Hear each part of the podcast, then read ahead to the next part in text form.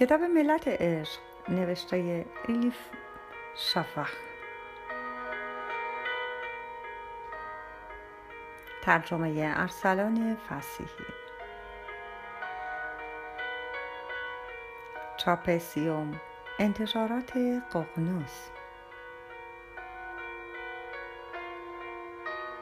خوانش توسط هوریه کوکلانی.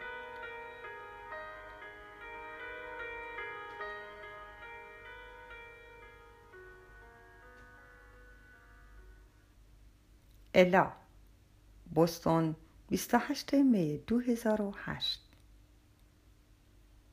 الا امروز صبح بی‌حال‌تر از همیشه بیدار شد. حال و حوصله نداشت، نه اینکه غمگین باشد، بیشتر به این میمانست که انگار به آستانه‌ای نزدیک شده که اصلاً دلش نمیخواسته به آن برسد. چیزهایی در زندگیش تغییر میکرد، این را حس میکرد و انتظار میکشید. توی آشپزخانه همانطور که داشت قهوه درست میکرد، یک فهرست تصمیم‌ها پیدا کرد که پیشترها نوشته بود و بعد توی یکی از کشوهای کابینت گذاشته بودش. نوشته‌هایش را کنجکاوانه خواند. کنار تصمیم‌هایی که عملی کرده بودشان با قلم قرمز علامت زد. ده کاری که پیش از چهل سالگی حتماً باید انجام بدهم. بعد از این منظم‌تر باش. از وقتت بهتر استفاده کن. برای خودت یک سررسید نو بخر. انجام شد. رژیم بگیر. روغن و شکر و نمک را فراموش کن. مکمل معدنی و آنتی اکسیدان بخور. انجام شد. با چین و چروک ها مبارزه کن. از محصولات آلفا هیدروکسیل استفاده کن. کرم جدید اورال را فراموش نکن. انجام شد.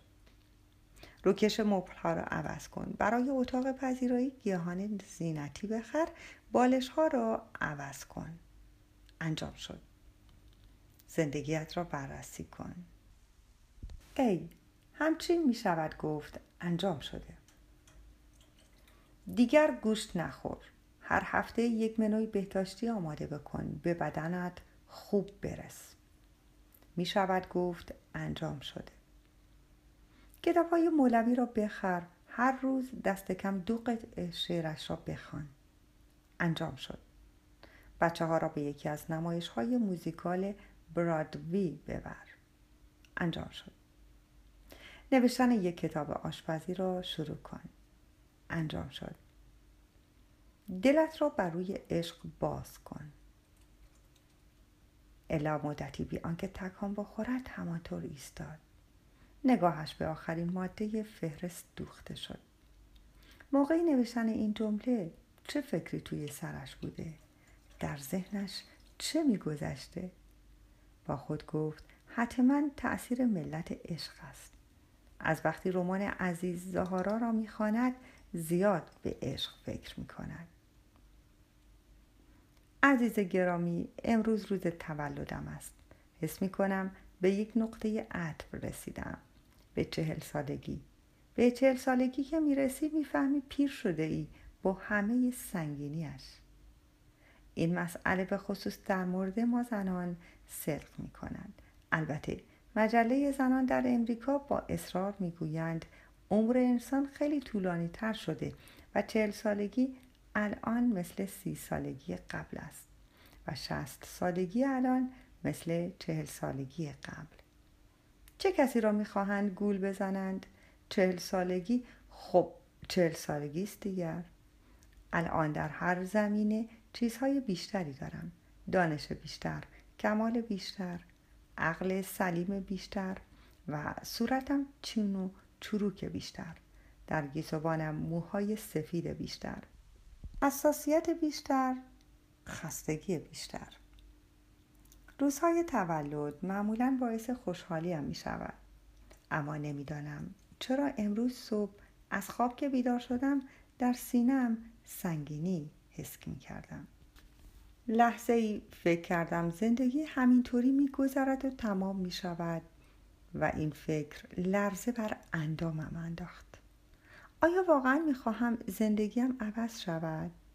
یک دفعه فهمیدم اگر در جواب این سوال بله بگویم یک جور میشود، اگر نه بگویم یک جور دیگر. هر دو جواب من را میترساند.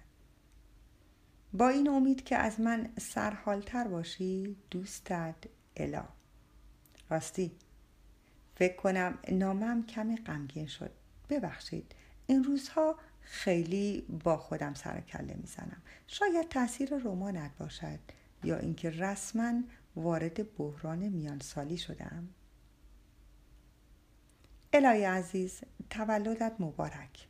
چهل سالگی هم برای مردها هم برای زنها بهترین سن است. به نظرم عدد چهل سحرآمیز است.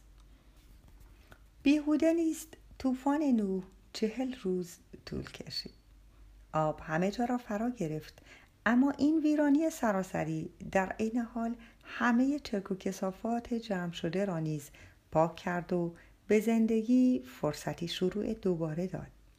در تصوف اسلامی عدد چهل نشان دهنده زمانی است که برای گذر از مرتبه‌ای به مرتبه دیگر صرف می شود و نماد بیداری معنوی است. معرفت چهار مرحله اساسی دارد. در هر مرحله‌ای ده درجه موجود که در مجموع می شود چهل. حضرت عیسی چهل شبانه روز در صحرا چله نشست. حضرت محمد صلوات الله علیه در چهل سالگی مبعوث شد. بودا زیر درخت چهل روز غرق تفکر شد. و البته که چهل قاعده طلایی شمس را هم نباید فراموش کرد. انسان در چهل سالگی مسئولیت جدید بر عهده میگیرد. به نظرم وارد سن باشکوهی شده ای. اصلا هم لازم نیست نگران پیر شدن بشوی. عدد چهل چنان قدرتمند است که چین و چروک ها و موهای سفید در مقابلش هیچند. با امید به اینکه مراقب خودت باشی، عزیز.